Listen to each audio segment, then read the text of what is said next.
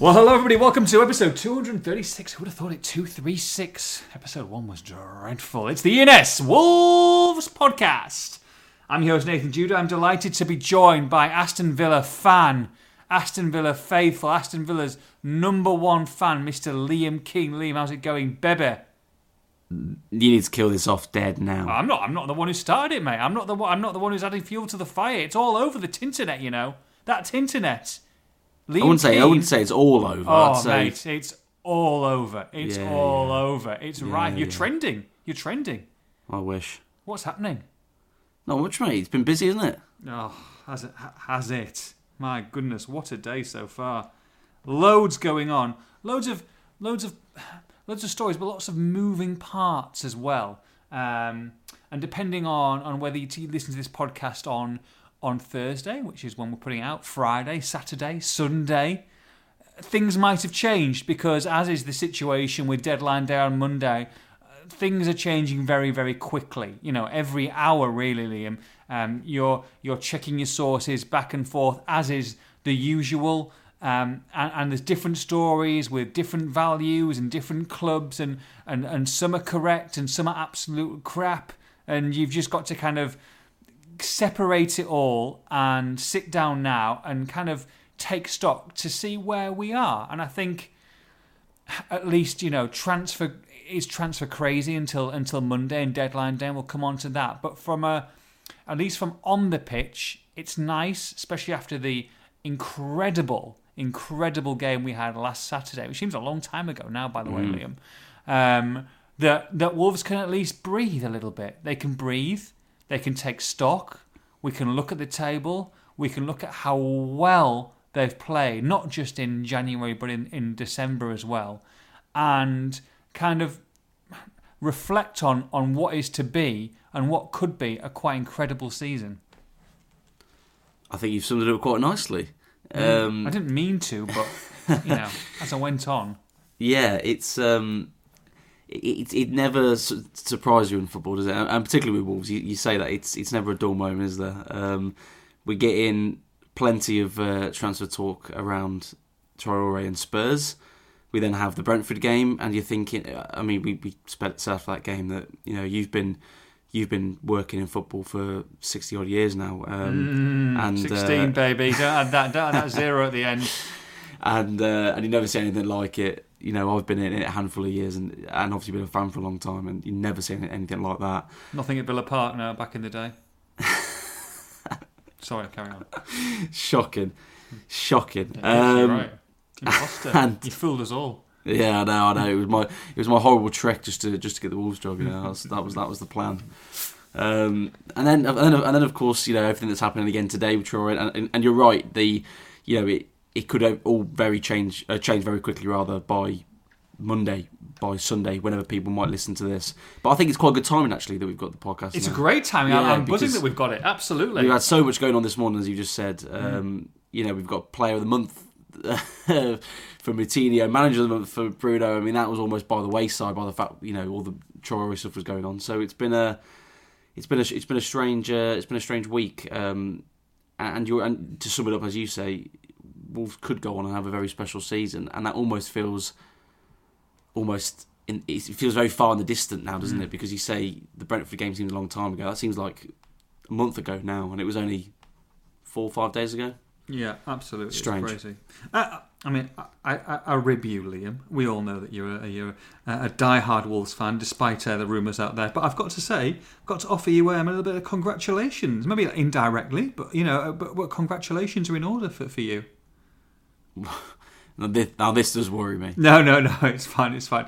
I've been doing. I've had to do some, of the boring stuff that, that some, some some of us have to do. Um, uh, uh, writing. Not boring if our editors listening.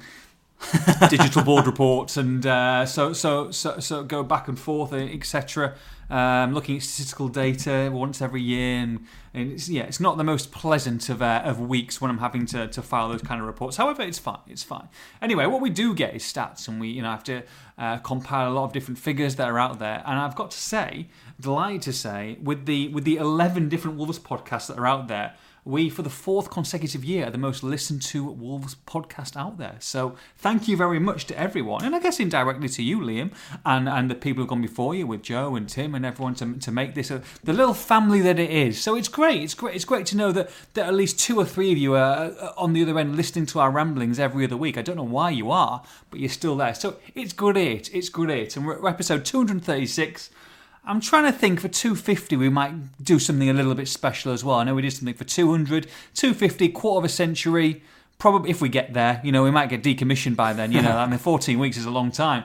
But if we do make it to 250, Liam, get your thinking hat on. People who are listening, get their thinking hat on. Maybe we could do, you know, some sort of collaboration or some kind of something that's a bit different. So, so maybe, maybe if you've got a thought, then let us know. Send in, you know, reply to the when we put these the uh, the, the podcast out later on. Reply in the messages. Let us know. DM us. You know, it's all it's all good, Liam. It's all good.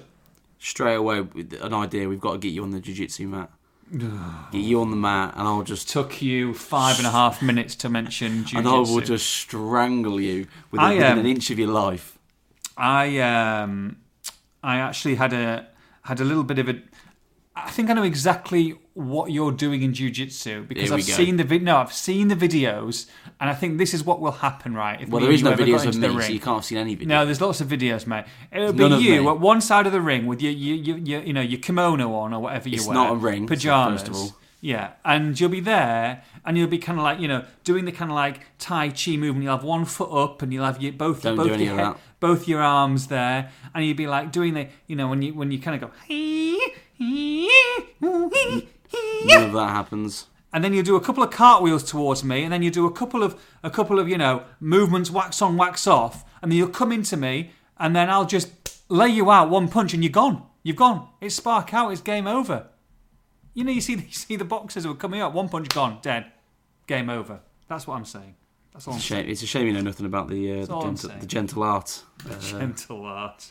You're talking about strangling people to death. Gentle art. Gentle art. well, I, I, we we call it that. I think ironically because it is actually quite quite brutal, and you know only you know only real uh, hard nuts are uh, are capable of getting in there. That's It's 2.45, Liam, Thursday, January the 27th. Um, as of now, at this moment in time, putting you on the spot, uh, at midnight or 11.59pm on uh, January 31st, deadline day, midnight, the, the clock's just gone, deadline day's finished. Where is Adama Traore? Is he A, at Wolverhampton Wanderers? Is he at B, Barcelona? Is he at C, Spurs? Or is he at D, a another. Well, um, it, it feels very much like he will be at Barcelona. Wow. um, you have to take into account for him it is a dream return. You know, he, he was there in the uh, in the academy. Um, Obviously, he's, from Spain. He's from Barcelona. He was, was born there, um, and it's uh, an unbelievable opportunity for him potentially. Full circle. it it is full circle. You know, he left there in what was it, 2015 as a youngster, went to Villa, moved on to, to Middlesbrough, arrived in 2018 at Molineux. Um, it is full circle.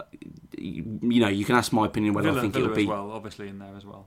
um, but they were the first ones I mentioned. Hmm, if you if you were listening, Well, I don't know. um, there, you know, you can ask my opinion whether I think it will be a particularly successful move for him. Um, not ma- not massively convinced. I, you know, I, we, I think we all know there's a player.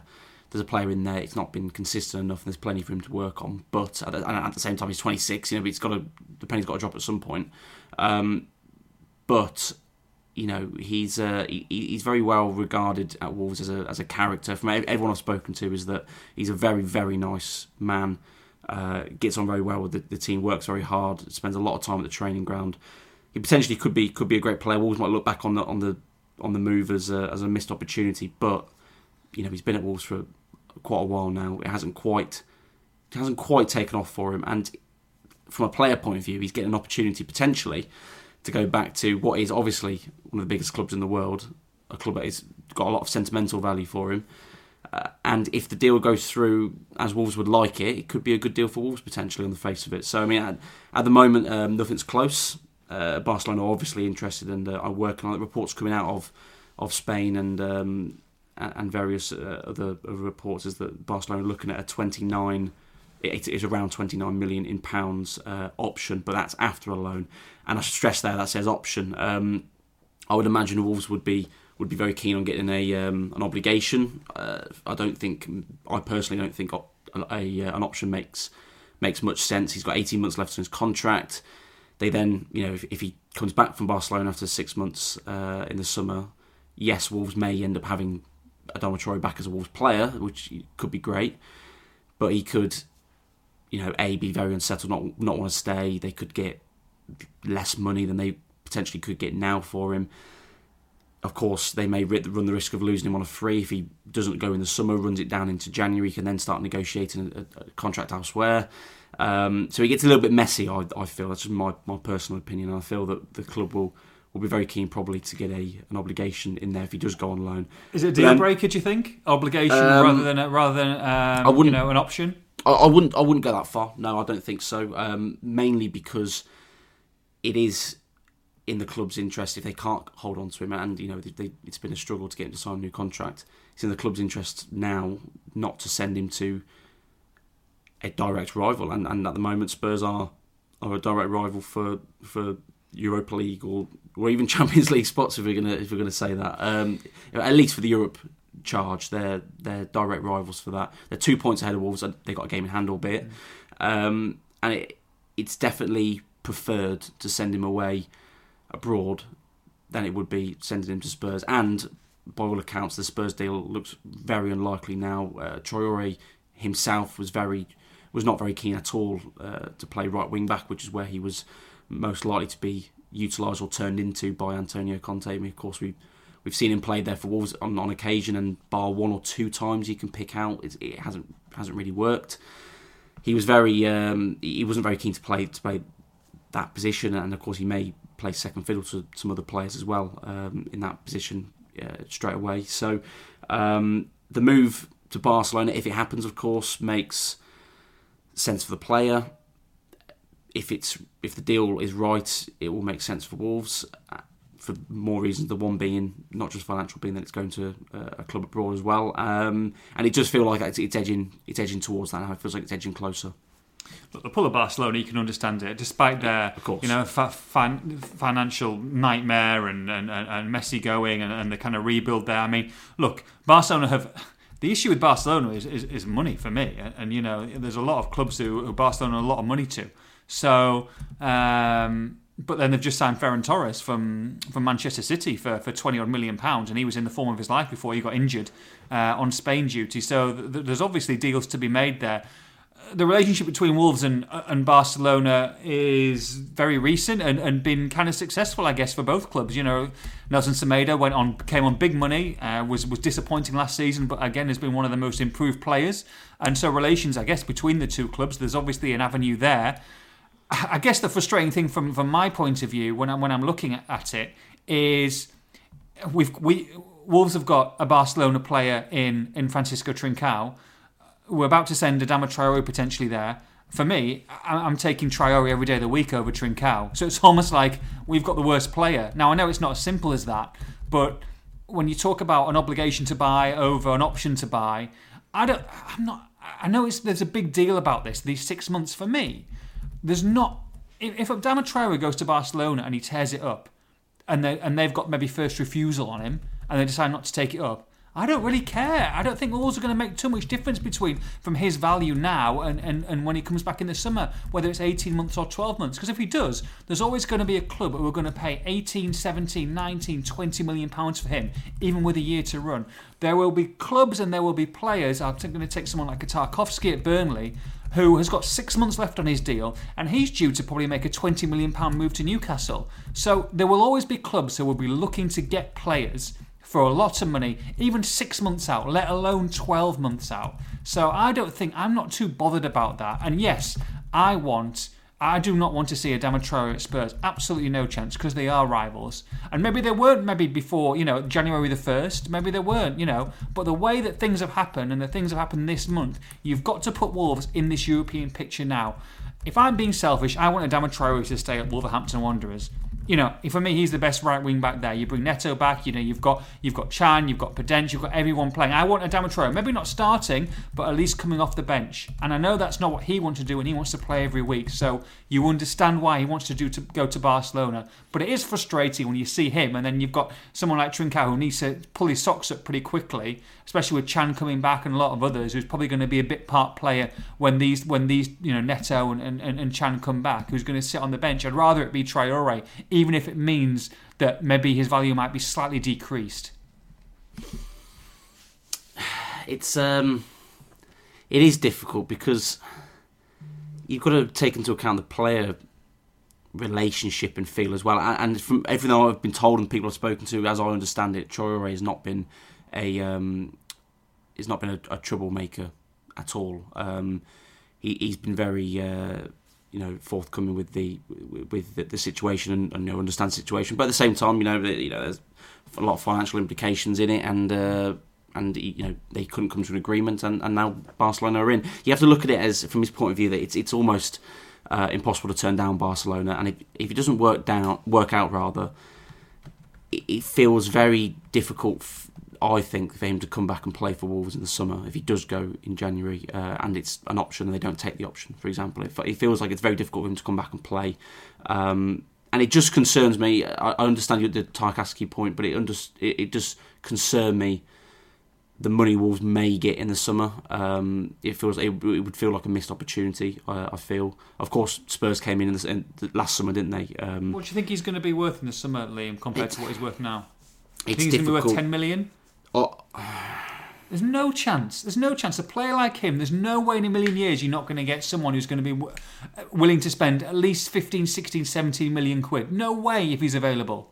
There's too many clubs who, who, who will be interested abroad and here. Spanish international we're talking about here, mm. who can change the game. Now I know he hasn't been prolific. I know he's had frustrating times, but uh, ironically and frustratingly, I guess you're going to lose Adama Traore potentially when he's in his best form of the season because he's actually, you know, he's actually been really good recently. Unlucky to not score against Brentford, scored the last week. You know, the potential is always there, and maybe it will always be potential. Maybe that's the problem. But uh, for me there'll always be someone who will want to take him and and and and, and show that okay, well if he adds twenty percent, he's a world beater because he's a world beater on his day, and there's no one like him, Liam. There's no one like Adama Traore in the world as a player. There isn't, and so because of that uniqueness, he will always be for me a saleable asset at a good price. I, I, I do agree. I do agree with everything he's saying. Um, I just I just feel there is always that cloud hanging over him of it potentially being potential, you know, and still being that. Uh, he's not the finished article. He, he hasn't been um, throughout his career, and he's 26 now. It, now, it doesn't mean it's not going to happen for him, of course not. Um, and as I say, I'll come back to this again. Everything I've been told, the people I speak to, he he works very hard and he's very committed, and, he's a he's a very good professional. So he's not. I don't think there's anything in the background that is stopping it from happening for him. Um, I don't think he's doing himself any harm. I think it, it, it, you know, some players just have a ceiling, and I'm not massively convinced that it's going to get it's going to get much better for him. Um, that's why I don't think a lot of clubs, you know, Spurs were haggling over what should be very little really money compared to you know what they're aiming for and what they and what they should want. Um, Barcelona aren't, albeit a massive club, they're not the same team certainly as they as they have been in years gone by. I don't see a you know a massive massive club or massive massive team rather is a better way to put it. You know a team at the, the top end of their European league coming in for him. Um, you know if it's 15 million maybe they will, but i am not sure he, he adds enough to those kind of squads. So that that just concerns me that Wolves may lose out potentially in the summer if it's not a an obligation and it's just an option uh, with this with this Barcelona deal it just worries me with Barcelona and their financial situation with the likes of Semedo, which I'm sure Wolves haven't paid in big lump sums, so you know they'll be, they'll be paying in you know in, in instalments there. Uh, the fact that Trincão's here, but for me hasn't done done anywhere near enough. Um, and maybe I'm harsh on him, but I, I, just don't think he's he's got it, and I can't see Wolves taking up that option. I just feel like the, the negotiations that, like you say, are some way off. Will it be well? We'll pay this, but then don't pay this instalment, and you know you might expect to get all this money from Traore, but well, you know you're still playing Semedo, so let's let's let's let's pull that back, and we'll keep that, and you keep this, and then maybe you can have Trincao permanently for a lesser deal when you don't really want him. I can't see uh, Barcelona having a separate deal for 28 million pounds paying to or 25 million pounds in the season paying to Wolves. You know, we know that Mendes is, is he's changed his agent, he's guest a few now, so there's there's so many different moving parts in this deal. It's not just going to be a straight okay. Well, you're going to get 20 million pounds for Adama Traore or 25 million pounds at the end of the season straight into Wolverhampton Wanderers' bank account. It's just not going to work like that, and that's what worries me. That's what worries me because I don't think that there might be if it is let's say 20 million or 25 million or 29 million euros or whatever they're going to say that Wolves are going to get that lump sum to be able to spend on on this squad in the summer. It's going to be it's going to be a really weird long in complicated deal involving multiple players. That also concerns me, particularly the Trincao stuff, because. And that's not, just me. That's just me speculating. You know, yeah, and maybe people listening going, "What are you talking about, Judah?" But that's for me initially what worries me with this deal. And it's not as if Wolves have been disappointed sometimes with the lack of maybe money that they're spending recently and stuff like that. But especially with the way and with Mendes and and and Traore and Semedo and Trincao and all this going on, I can't see a separate one-on-one deal that will go ahead. There will be caveats in it, and that's and if that doesn't mean strengthening on the pitch, probably not January, of course, but but in the summer, with this probably being the main deal, and if it's not the main deal this summer, then you can look to someone else to send to, spe- to to sell, and then you're in a whole world of trouble because you're just breaking up the band. So, um, I don't want to look at it negatively, but I'm trying to look at it with my financial business head on and my, you know, um, I guess a little bit pessimistic maybe, but it just doesn't seem to me like this is a this is a an absolute brilliant deal. Okay, he's not going to Spurs, great. He's going to Barcelona, great. Let's get him abroad. Let's get let's get as much money as we can, and that's job done. I think, and I think it's uh, it's fair to to at least bring that up and have those have those concerns. But is that not potentially? Um, the risk you run with going abroad, and and part of the you know the paybacks really of going abroad and not going and, and sending him on to Spurs. Of course, I know there's always, as I said, the, the player wanting to go to Spurs, and of course the, the right wing back issue was, was a prevalent one.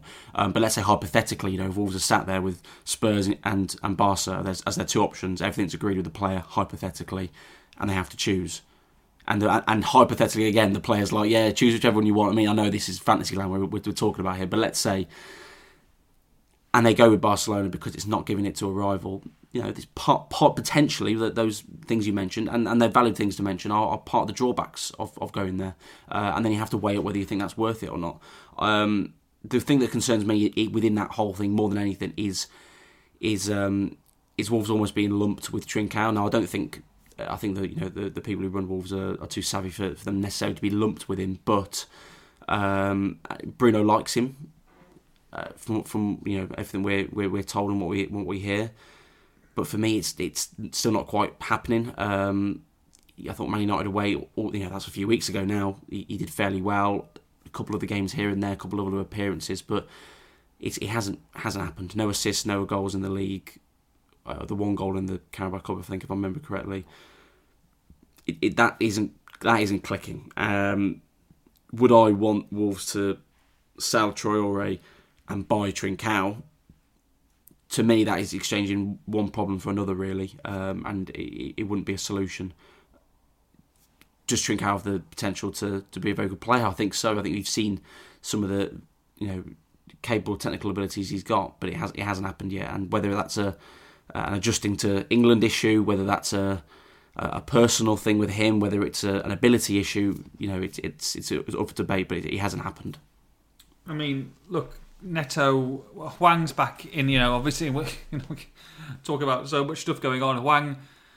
Well, let's let's talk about Hwang. I mean, you know, Hwang's coming back in a couple of weeks. Hopefully, you've got Pedro Neto coming back soon. You add Podence to that. I mean, for me, you know, Trincao's Trincao's um, an easy fourth in that in, in those in those winger situations. So you know, when you talk about him running on a loan with a with a view to a permanent, you can't see him getting much of a look in between now and the end of the season when those players get back. Yeah, we'll prob- I'm sure we'll see him in the FA Cup against Norwich City, uh, but after that, you know, I'm not I'm not too sure depending on the on the fitness of the, of the other two returning. So there'll be limited opportunities for him to show what he can do between now and the end of the season if Wolves are going to make a, a positive move from him in the summer. And for me, he hasn't shown enough.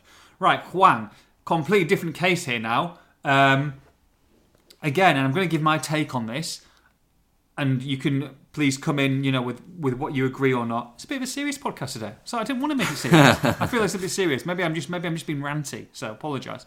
Um, Right, Hwang started incredibly, unbelievable, magnificent, scoring um, in a team that can't score. You know, the one person who was probably the finisher at the time and the most informed man loved him, um, loved everything about him, loved his character, loved his personality. Great, fantastic. Okay, bit of a lull. Understandably, you can't rise like that. You know, football isn't quite like that. If he is, he'd be Son. You know, he'd be Son level. So you've got to understand that that he, he you know he was always going to tail off to a certain extent. Every player does it. Every player's done it this season. Every player does it in a month or over two months. So you can understand that. But he, he was he had had some poor performances and anonymous performances going into the injury at Brighton, I believe. Where it's a bit of a strange one. They didn't want to take him off. He was absolutely gone, and then he walked up, and then he came back on, and then he was he sat down. Anyway, major, pretty pretty big injury. Looks like he's back in two weeks' time. Now, for me, with, with Hwang, if you buy a player, you, you loan a player with an obligate option to buy, okay, and if he was still, you know, playing like he was at the start of the season, he was fully fit and it's all good, get the deal done. Get the get get the 12 million or whatever it is, get it done. Don't mind getting it done in January. However, the injury, the lack of form, uh, approaching it, the no, the no need to rush signing this guy permanently. For me, if you're having an option to buy, first refusal, that's the perfect time to use that scenario in this situation. Go, okay, well, look, we were all very excited at first.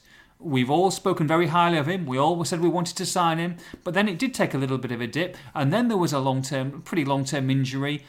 We'll see what he does in the second half of the season. Let's let's hold fire here a little bit. We're in no rush. No one's going to gazump us. Let's wait and see until the end of the season. Let's use this deal to our advantage and see if he can get to those levels that he initially did, and then we'll sign him. No problem at all. Happy days.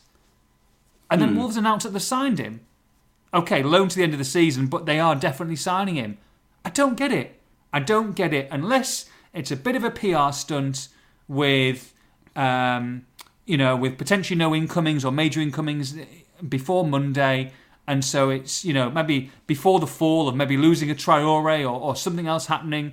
Okay, well we're signing we're signing Hwang. That's what it seems to me because it's a bit of a gamble for me because if he comes back and he's not what he was, then for me you'd have a decision to make at the end of the season. It's not a slam dunk, so I don't quite understand why Wolves have done this now.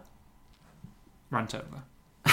rant, rant is over. Over. Uh, yeah, I, I, I can totally sympathise with, with your point of view, and also just to mention this bit before I sort of play devil's advocate a little bit. yeah, um, sure, sure. The uh, you know I've seen a few supporters tweeting saying, look, you know, what if he gets a serious injury tomorrow or something. That argument I don't really understand because you know you could sign Messi tomorrow and he could Yeah. break his leg walking Yeah. into the training ground. You know it's that that is difficult to account for. Injuries are impossible almost to account for. So um, yeah, I don't I don't really subscribe to that, but I can understand where you're coming from. There, you know the, the options there.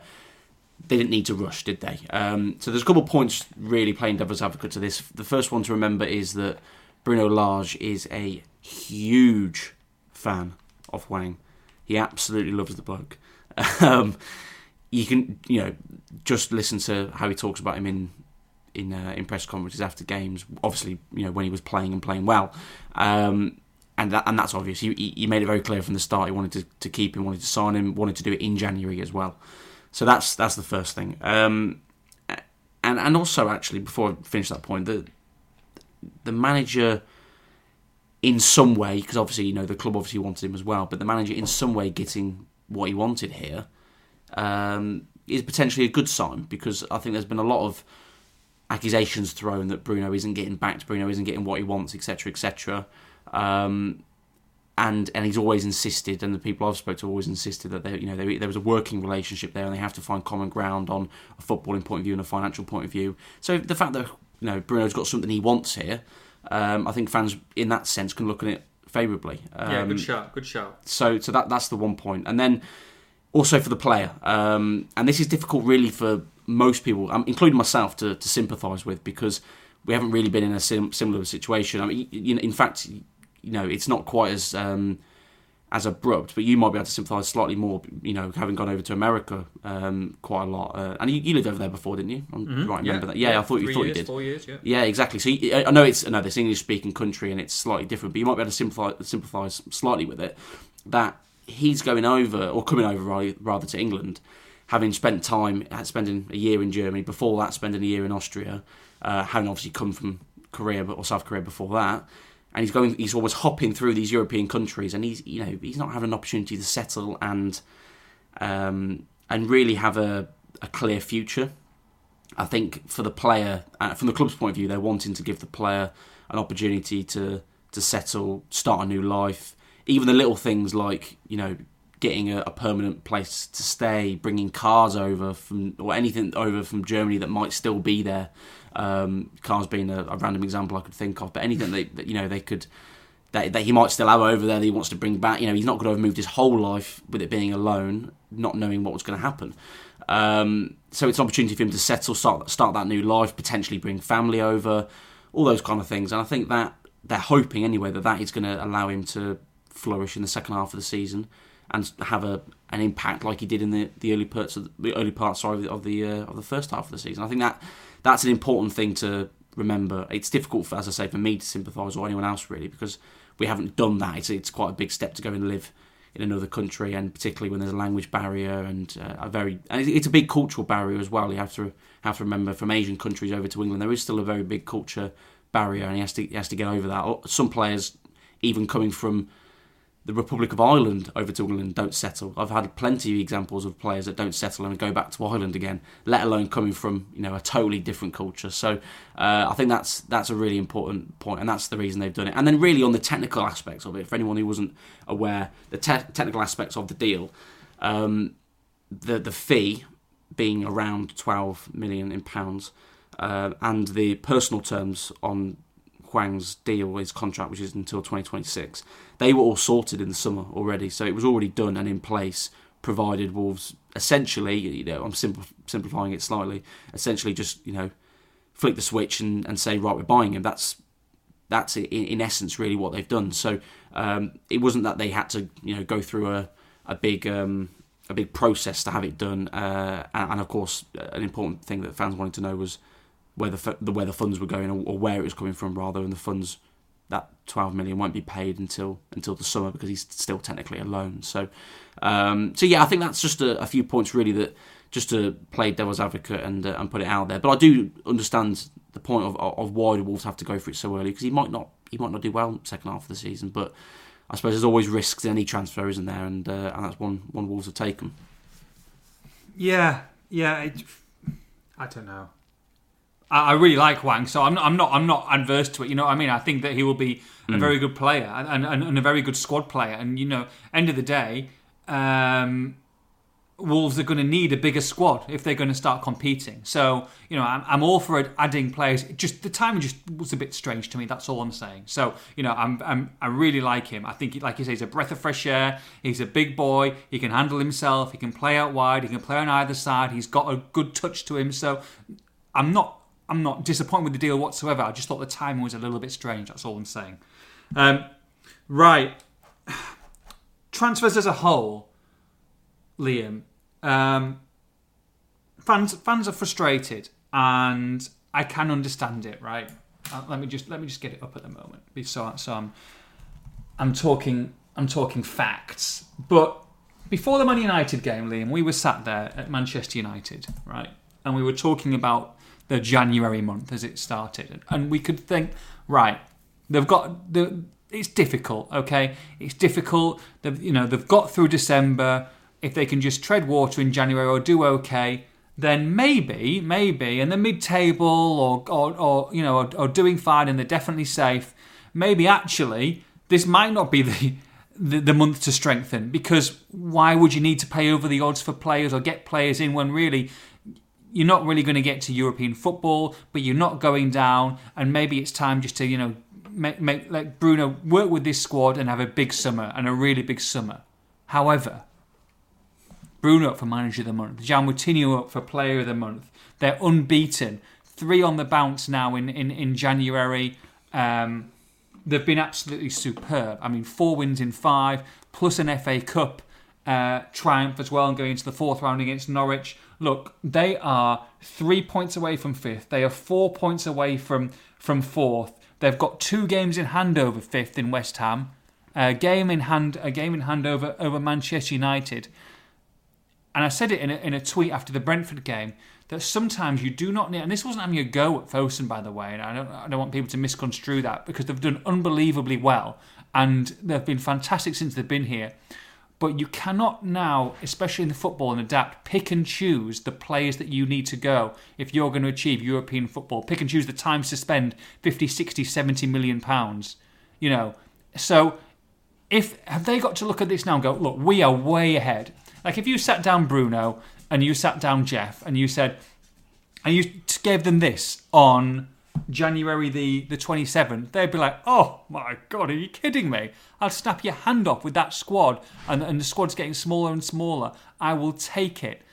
But do they need to look at it now and go, look, we might not get a better chance at this? Wolves could spend, I'm not joking, £80 million in the summer, and there's no guarantees whatsoever that they will be in this position come this time next year. No guarantees whatsoever. So is this the time to adapt? To not, okay, well, Traore's probably going to go, or whatever, but to not weaken your squad even further without bringing other players in. You know, I know they've, I know that they've got Chiquinho in, and you know, but he's not going to be, he's not going to be playing week in week out for Wolverhampton Wanderers and strengthening the side and strengthening the squad and, and making big differences until next season probably. Not realistically, but is this the time now to think, okay, Come on, let's take let's take it by the scruff of the neck. Let's go for this. This is a great chance have been in. Manchester United are struggling. West Ham on a bit of a dip of form. Arsenal, you don't know what you're getting. Tottenham, there's loads of issues there. We could go here, guys. We could get our highest finishing position in the Premier League ever ever in the Premier League. And it might just take two signings. It might take one permanent and one loan. And yes, we might have to take a risk. We might have to take a bit of a risk. But the payoff is massive. And that's why I'll be really disappointed if they don't, you know, if they just lose Adama and they don't really make any other signings between now and uh, uh, and and Monday. I feel like that's a huge opportunity missed in that you cannot predict what's going to happen in the future, and this is the time to go for it. And I wouldn't say that on January the first, but now we're here, 25 days later. For me, you've got to adapt. I thought you did. You, I thought you did say this on January the first. No, I said on January the first. I said I said on January the first. I was talking to you at Man United, saying saying they might not need to sign anyone this summer because they might be just fine uh, in in the winter. Sorry, in January because you know they might be fine. They're not going to go up. They're not going to go down. They should be fine, but they're probably not going to be European positions. But now, such is such is the case. They are flying, they're buzzing, they're playing great football, they're starting to score goals now, and there's realistic chance that they, they could be in European football. I don't think anyone thought they'd be in European football this season. Realistically, we all thought between 10th and 12th probably would be a good season. But this is this is this is really taking uh, I mean, I'm, it's the first time, especially after that Brentford game, that I'm looking at going, they could really get European football this year. They really could. And that's on the back of them being in the FA Cup still yeah, you're right. Uh, the the Brentford one felt like a bit of a turning point, didn't it? He, he didn't have the the allure of a win away at Man United, but it had obviously a lot of the you know the distractions that we spoke about. But it was against a team that, alongside maybe Crystal Palace, caused Wolves the most problems this season in the in the reverse fixture. And it felt like a real turning point. I totally agree. Um, and they Do you could. know what I'm saying about strengthening? I mean, I can understand the fans. Uh, are frustrated. If Wolves were 10th now and eight points away from 8th or 7th, I'd be, sing- I'd be singing from a different hymn sheet. I really would. Because you've got to be smart and you've got and and and Fosun are smart and they're smart with the money, but the situation that they are in now and this football club is in now, I think, requires, and they deserve more than anything. They deserve to show, and Bruno deserves to be shown. Okay, you're doing a magnificent job here now. If you want to go the way, let's take a couple of risks. Let's take a little risk. Let's let's get someone in permanent, or let's pay over the odds to get someone in loan to the end of the season. You know, let, let's let's pay a few million quid and get, and get a star on loan. I mean, they talk about Newcastle getting Jesse Lingard. Why can't Wolves go and get Jesse Lingard for six months?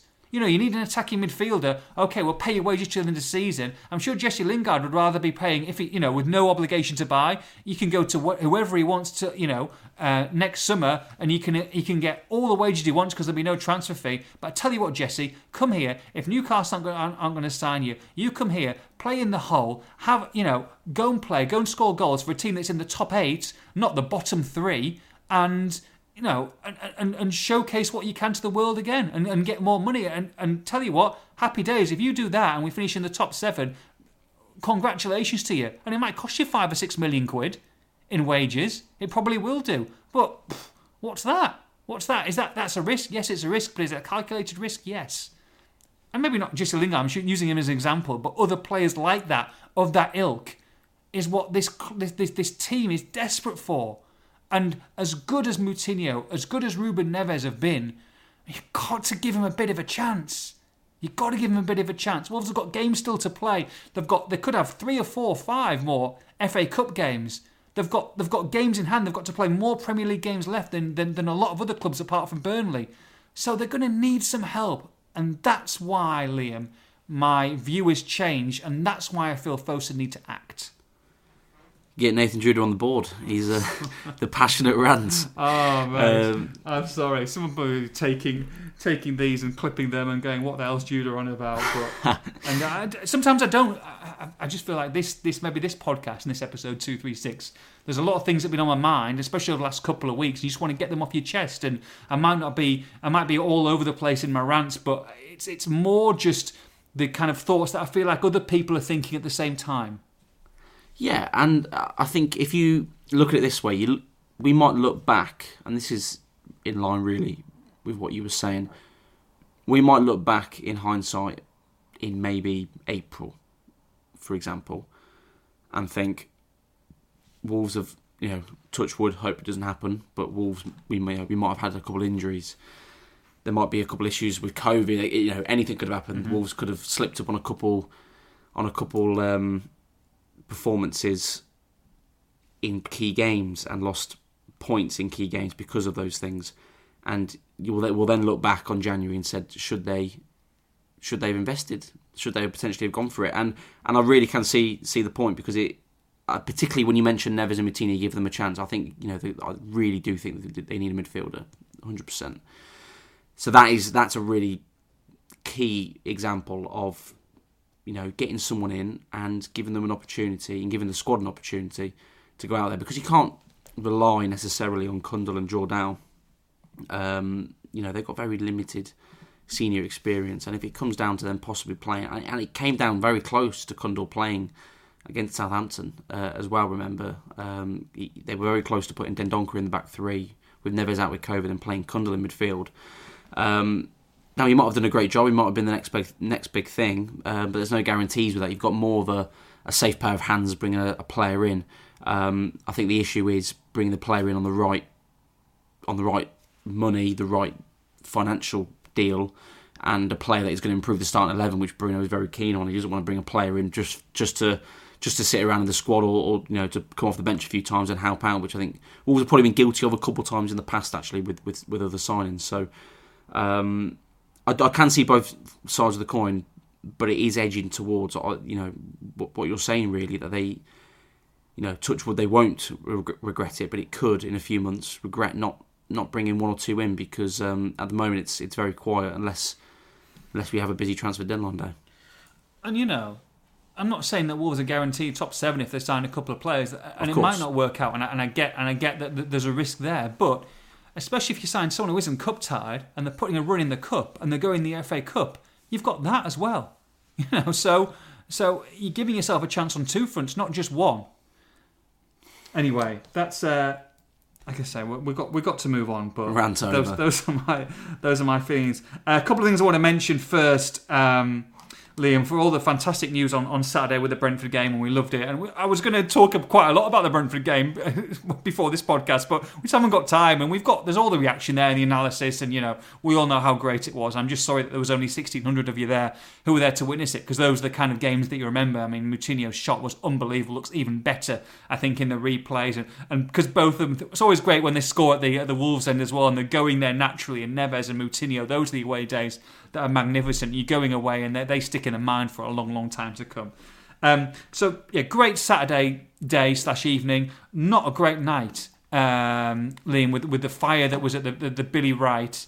Um, in one of the bar areas, I think a lot of people have seen the images, the videos, the, the pictures. I mean, devastating fire. Really, it could have been a lot worse. Thank goodness that um, you know the, the the, the brigade got got there and, and used I think with multiple men, twenty men there to to take it out. It was it was a it was a hell of a blaze and could have been a lot worse. So thank you very much to to the emergency services.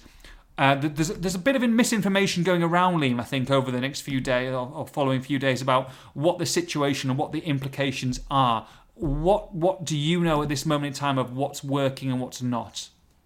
Yeah, there was. Um, I think you know. I don't want to jump on a, on another platform, but I think there was a, a, BBC piece that went out about the the stand being closed until further notice, which was um, a little bit misleading because you know, for obvious reasons, there are there were close at the time of it happening. There were closures of of some sort because they well, one they didn't have any games, and two they had to go in and you know investigate obviously the fire, make sure it was safe. Of course, the, the firefighters had to do their job in putting it out in the first place and doing all that stuff. So, of course, there, there, there was you know closures of some sort in the in the first instance uh, for, for obvious reasons.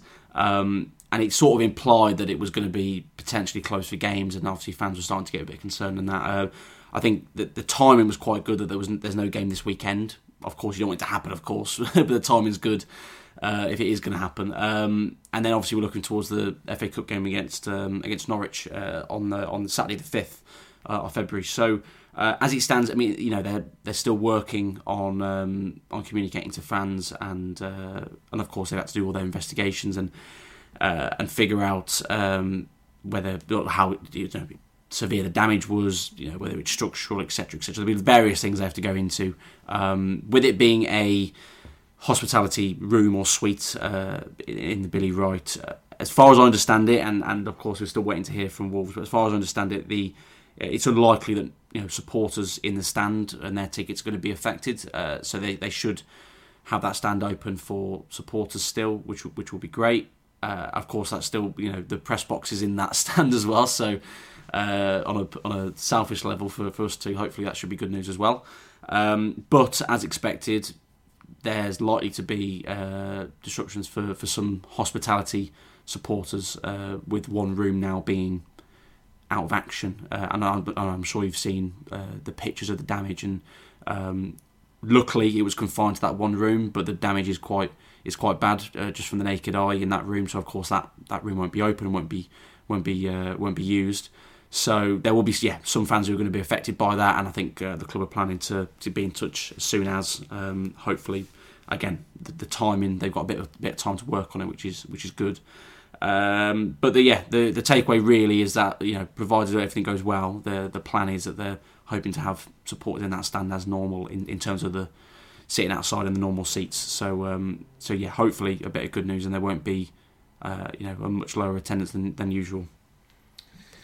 Yeah, um, yeah. Hopefully, fingers crossed. Um, and we talk about moving parts, Liam, and just kind of reports that are kicking around now on the internet is that is that Traore is due to have a, a medical at Barcelona tomorrow from various reports. Uh, 35 million option. Um, euro option is the is, is what's been reported. So yeah, it looks like Adama Traore is going to be a Barcelona player sooner rather than later, um, at least for, for the remainder of this season. Uh, one thing that we um, that I need to discuss as well, Liam, is um, we we had a bit of a late night last night, and a, and a thoroughly enjoyable late night. Um, Sounds we were... a little bit dodgy when you say that. hey, well, you know, anything with me, mate. Happy days. And it, was, it, it was a fantastic candle evening for two, um, and dessert dessert was dessert was taken upstairs.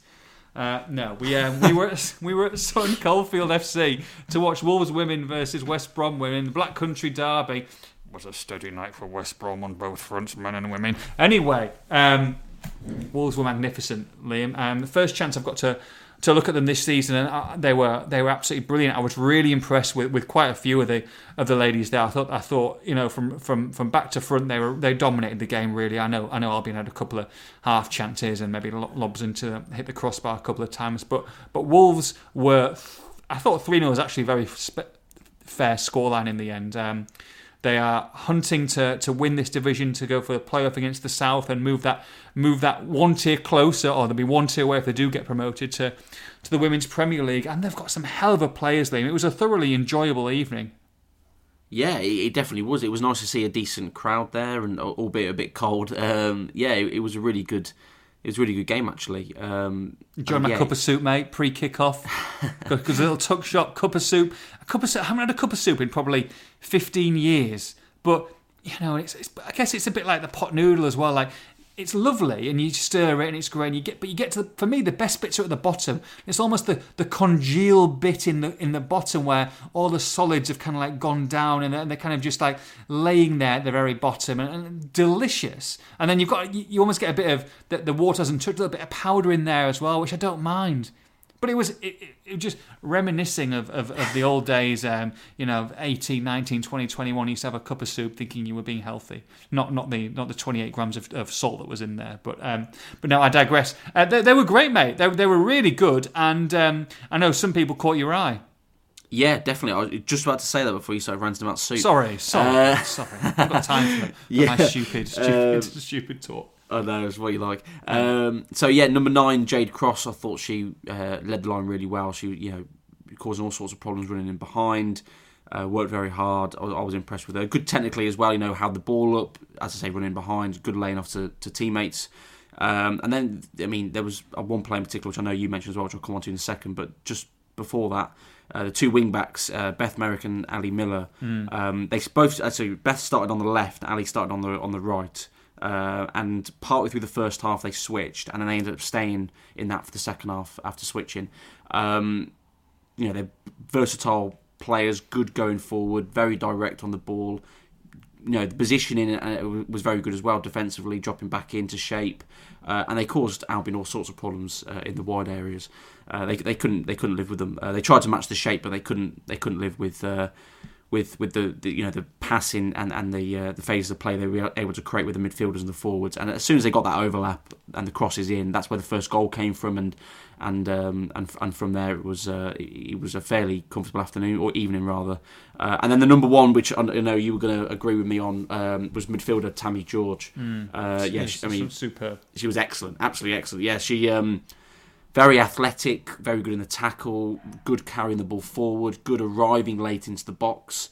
Um, an all-round sort of box-to-box midfielder, really. She, yeah, she won plenty of defensive balls, scored an unbelievable forty-yard oh, lob. Worldy, absolute worldy. I love how I mentioned that towards the end. I mean, it's because really the other stuff actually impressed me more because uh, she was really very well rounded as a mm-hmm. midfielder. Um, Could have scored and, a couple actually. Exactly, yeah. And speaking to the the gaffer Dan McNamara after the game, uh, you know, he spoke glowingly of her, and you know, he, said uh, to to quote, "It's it's scary that she's still only 21. Uh, she's got you know plenty of room to grow. She wants to. She's got lofty ambitions. Wants to do uh, good things in the game. Uh, hopefully with Wolves. Uh, of course, in a couple of years ago, she moved on to Spurs and played in their under 23s. Ended up coming back because of travel commitments were too difficult. Um, but I think as a you know as a player, she's more than capable of of playing at a high level. So um, if she can uh, keep that up as well, I think uh, she hopefully can take Wolves into those high levels as well. Because yeah, she was excellent last night yeah, if you haven't gone to a game, please go to a game. And they got filed on Sunday as well. They were top, so you know, big game. But but try and try and go, try and go and see them. This it's, it's, obviously very cheap to get in, but I mean, the support was great last night. I was really impressed. I was really impressed with the team ethic. You saw that bond between between Dan and the players, and you know, very very much you know like the, the, the you know the kind of circle they had before and afterwards. It feels like a very much of a team unit there, and it was just great. You know, it was great. The facility was really good. Um, you know, the the way they warmed up, the way that the young girls came on the Wolves uh, girls coming at half time and they're you know half time and doing the little small games as well to see them and for them to look up to their you know the, the older the older women and, and doing and seeing exactly what they're doing and so it's very much a community aspect there that I think's been created and it's fantastic that that you know it was a privilege for me to be able to watch it. I think, and, and I thoroughly enjoyed it. The standard was great. I, I thought, and you know, we, like you say, you mentioned them, but for me, you know, I've look, I've watched quite a bit of, of, of women's Premier League on on the TV recently. Of course, it, you know, it's great that it's been it's been televised, but the likes of Cross, Miller, and and and, and, and George. Um, for me, mate, you know, I mean, they could play Premier League now, you know, or at least be on the bench or be in the squad, be in and around that environment. There doesn't there doesn't seem too much too much disparity in, in, in the in the standard there. But like you say, hopefully they can do that with, with Wolves. Yeah, definitely good. I mean, Dan's doing a, a great job with with Wolves, and um, and at the moment they're they're in a really good position uh, in the league. So, you know, if they can push on to, you know, it's very difficult to go up as you already said, but if they can push on and do that keep some of these players with them, they've got a real good chance of doing of having a really uh, successful crack at it. So uh, it's been it's nice to have a, a successful women's team alongside um, alongside the men's team, obviously doing so well as well. So it's uh, it's it's a pretty happy place to be uh, at Wolves at the moment. No, it really is. It's uh, it's fantastic, mate. Really, really, really, really enjoyed it. Um, let me just see if I can do this for you here. Right, mate. Um, I've got to go and let the dog out. Who's uh, who's who's uh, Baloo is Baloo's desperate to get out. So I've just sent you the um, word from our sponsors. Up to you to read it out today. Is that okay?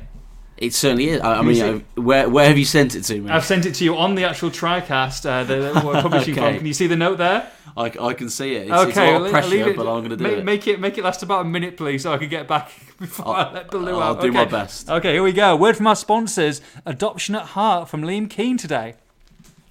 So, uh, yeah, a, a, word for our sponsors.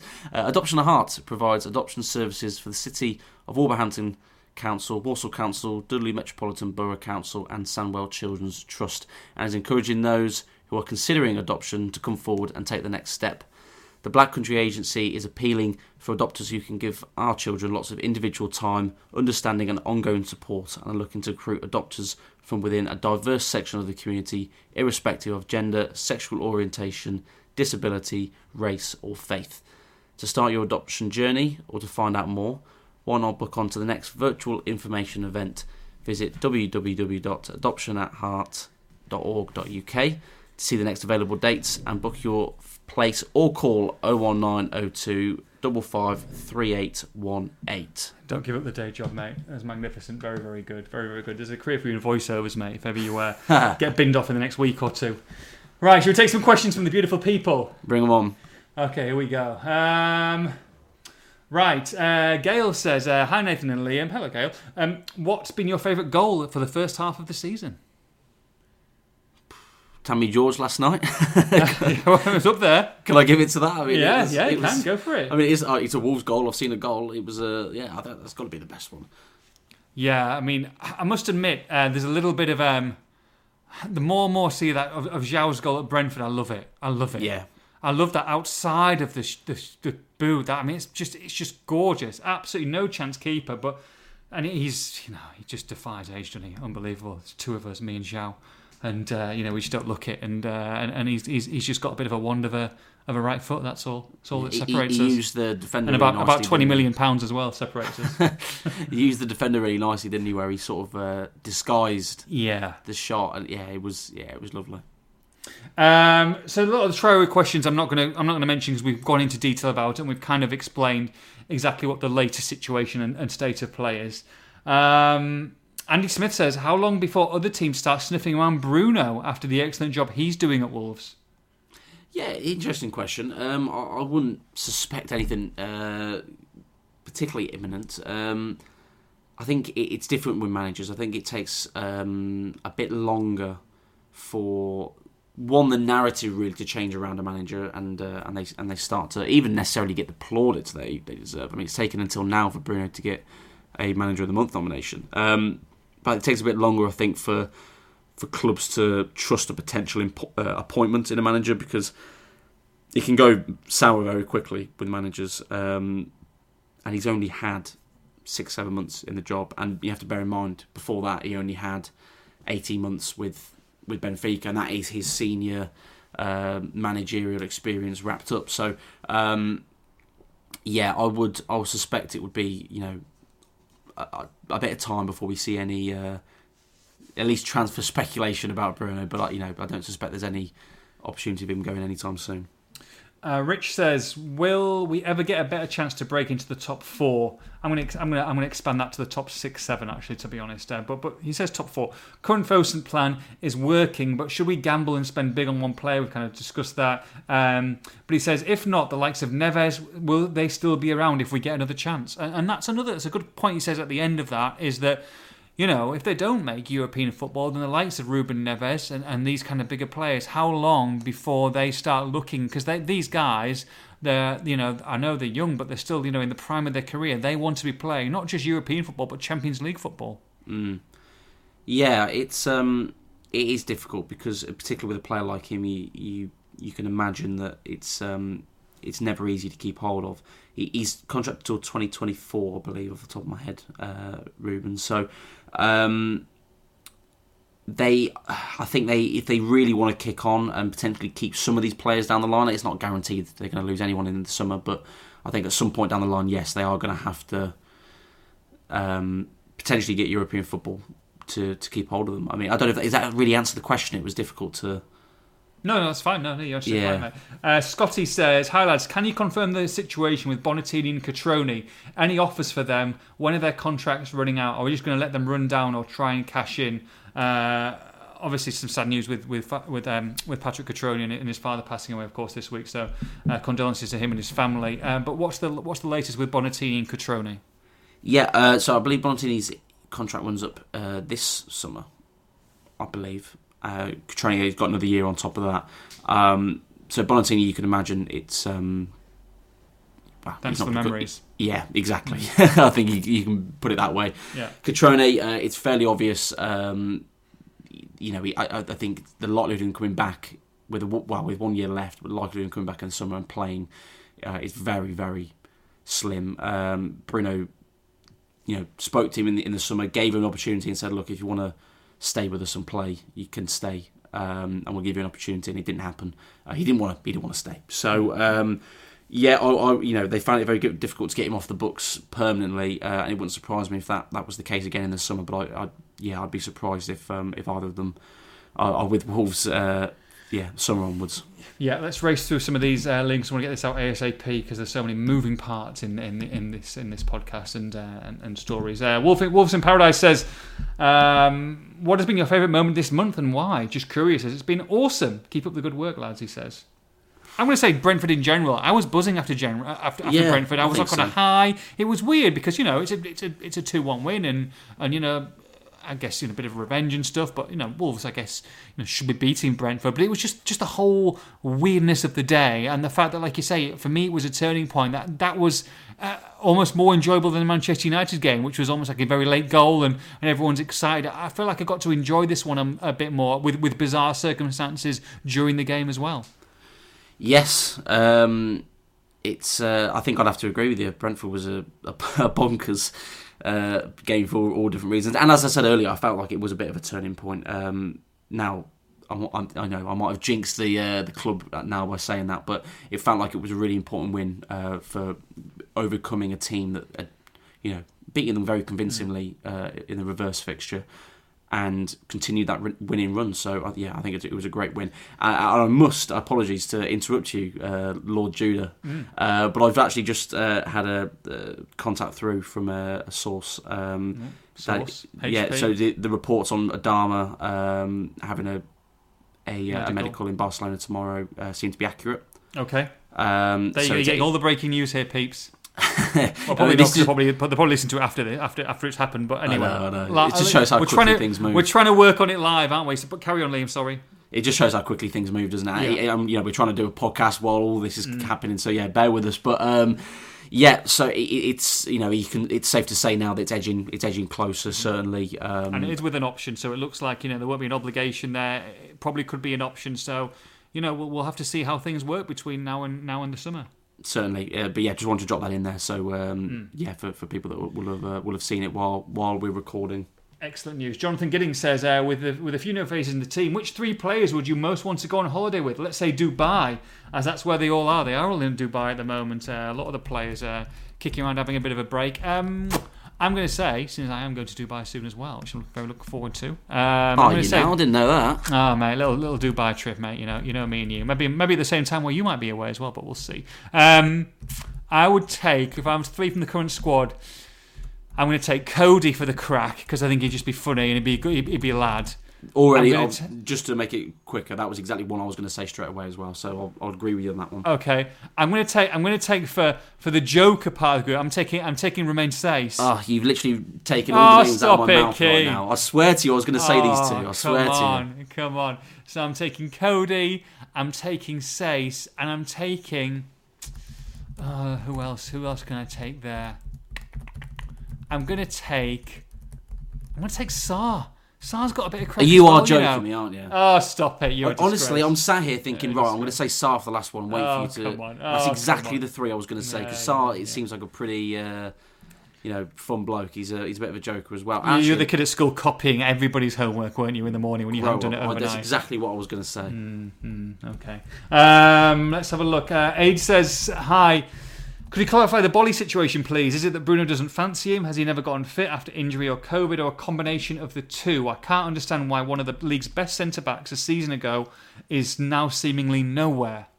Yeah, I think it's it's it's fair and safe to say that he's had obviously issues with um, with illness. Uh, COVID, of course, affected him earlier in uh, in the year, um, and it, it's it's been a struggle certainly. And then injuries on top of that's the hamstring injury initially, which was um, in pre-season.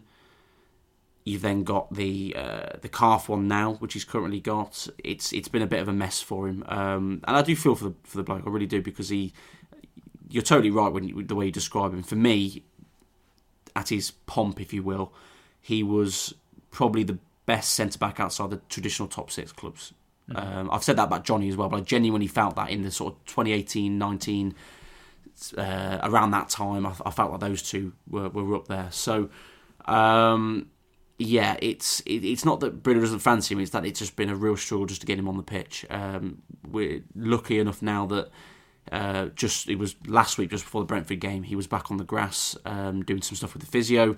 Not quite in team training yet, and of course, you know, the team's all away at, at the moment. So hopefully, uh, we'll get an update as soon as we can. He'll be back in team training soon, but you, you don't imagine it's going to be another you know, number of weeks, two or three weeks, once he is in team training to then get back up to scratch again. Um, and yeah, it's going to be a. Uh, yeah, it's going to be a, a hopefully not too long a road, but it, it's it's been a very difficult couple of years for him with injuries. And if you can get him back and firing, you know, he's a great. Even at his, his age now, he's still a great player for the squad. But um, it's not that he's not fancied by Bruno. It's that you know you can't get him on the pitch at the moment.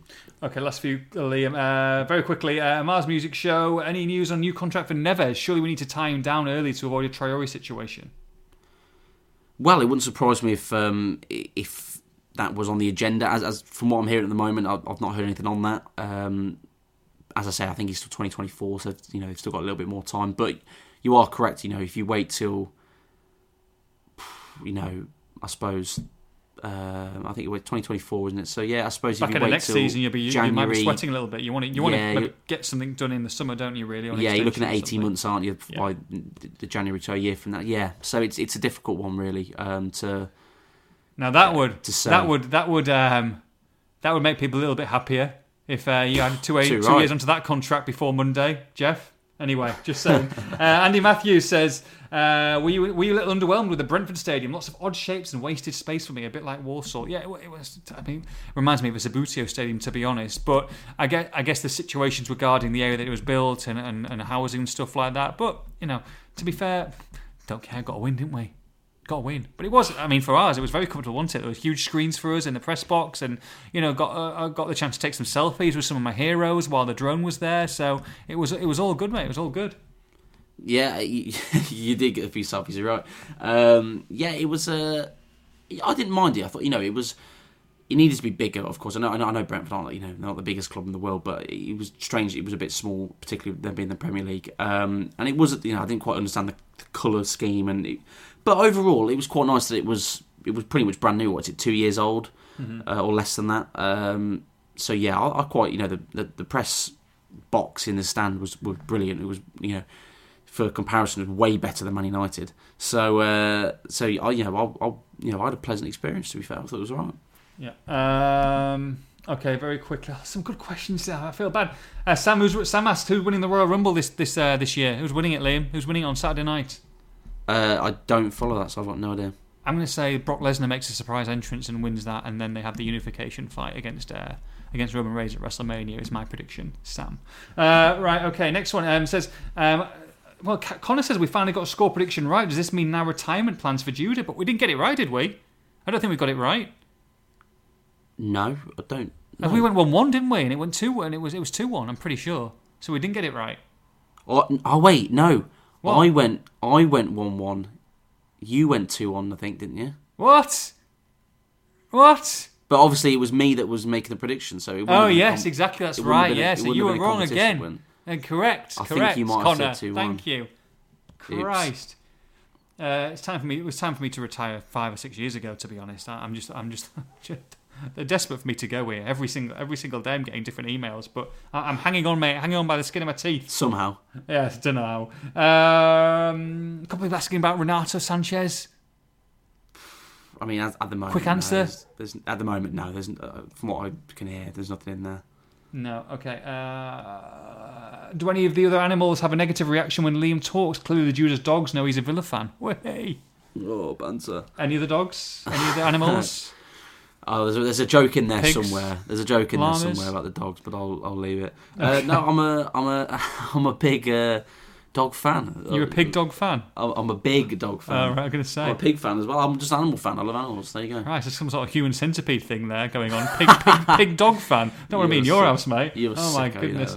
Um, I don't know who. I can't find the tweet, but someone asked about Jonathan Pearce's comments on Fabio Silva um, on Match of the Day. I don't know if you watched it. Uh, pissed me off, to be honest, Liam. Well, um, I, I actually was googling this earlier just because I was trying to figure out exactly what he said because I didn't actually watch it. So could you fill me in?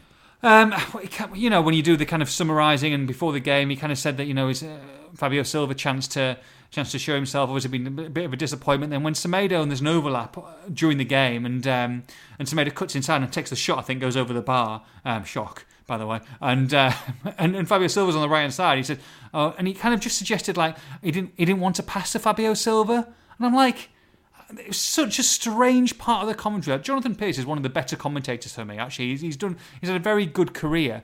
But for me, that's piss poor from him. Now, whether he's been told that and he's just trying to get the information and he hasn't really seen it, and you know, a lot of these journalists and national journalists, um, sorry to say, but they either listen to podcasts before they come into the game. I'm not saying that Jonathan Pearce does this, but listen to podcasts like this to try and get information, or they're asking locals and stuff before the game to get a bit of information, a bit of insight into some of these plays that they're going to have to focus on, especially when maybe Raul um, was was was a late scratch, or you know, it was, it was late news for us that he was going to miss the game. So all of a sudden, some of the people who have done all their maybe um, summarising work during the week have got to have got to throw some of those lines out the window, and they've got to try and get a bit of information about these players.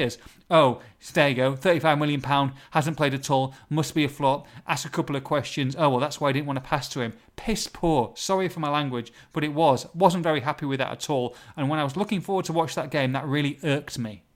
Well, that's it. Well, in my, in my googling to find out what what he'd said, that's exactly what uh, I found. It's uh, apparently he Semedo didn't pass to him because he had no confidence in him. I don't know whether that's a, Embarrassing. a quote or- Embarrassing. Or, um, yeah, I, I have you to never, agree. you would never do that though. You would never say that. Like in a, in a, No, in a you're right. game, in match of the day, you can watch 20, 30, 40 games. No one's going to make that comment. It was a very strange comment to make, and I, and I didn't like it, and I thought it was really poor. And I- I'm surprised that got, that the edit made it. To be honest, I, uh, I I'd have to agree, mate. I think you're you're probably bang on when you say that um, it's a it's been a late um, a late look around for uh, for some Information. information, on him, and Mm. someone's thrown a someone's thrown a uh, an off the cuff comment his way potentially, um, and it's been used. Uh, Yeah. yeah. I thought it was a little bit below the belt. Um, do your homework, Jonathan Pearce. Sorry, mate, I'm calling you out. It's really poor. no, P- that re- really frustrating. It was the one downside when you get back in from a long day and you watch that and you snide little comments like that, and everybody knows how well Fabio Silva's been doing this season when he's had to come and make an impact. And I thought he did excellent again on Saturday. Um, I thought he was really bright, and you know, didn't score, but he is he has done as well as he could have done with, with what's been given to him this season. So it's not his fault. It, the transfer is not his fault, and I can guarantee you, Jonathan Pearce, that the Wolves players are not passing to Fabio Silva because they don't fancy him. You know, to, to, to because they think he's going to mess up. That's not the case whatsoever. Um, Nelson Semedo wanted to go for goal. He's done it plenty of times this season. If you'd watched the games, he likes to have a shot, and one of these days it'll go in. It wasn't because he didn't fancy passing to Fabio Silva. Game over. That's it. Stop. Okay, right, we'll finish. I have to agree. Yeah, leave it at sorry. Uh, last one. Okay, uh, Lynx Wolf. He's got a list of names. I'm going to say. He's going to say, will they ever play for Wolves again in the Premier League or for the first time? You ready? You're going to say yes or no to these players. I'm ready. You're going to see them in a Wolves shirt. You ready to finish off? I'm ready. Kawabi, No. Ronan, No. Giles. No. Okay, I'm going to I'm going to disagree. I'm going to say yes for Giles, but I'm, I, if I don't I reply, then there. if I don't reply, then I'm going to be um, I'm, I'm going to be the same. Corbeanu, No. Matheson. Yes. Oh, I'm going to say no. Um, Sanderson. Yes. Yes. Gibbs White. Yes. I'm going to say no. Marques. No. Boly. Yes. Traore. No. Sanches. no. Oh, mate, I've enjoyed this. One hour, 14 minutes, but it's been good crack, mate. Thank you very much. Smashing uh, we've got to go. always, You've got to write Traore stuff. I've got to put this podcast up. Um, hope you've enjoyed it. I know it's been a bit crazy, but I've got to say, and I might, I might listen to this and think it's absolute crap. That's been one of my favourite, if not the favourite podcast of the season. And it's just happened that way sometimes. I love to see it. From me, from Liam, have a great weekend. Have a rest because there's no game. Take care. Bye bye.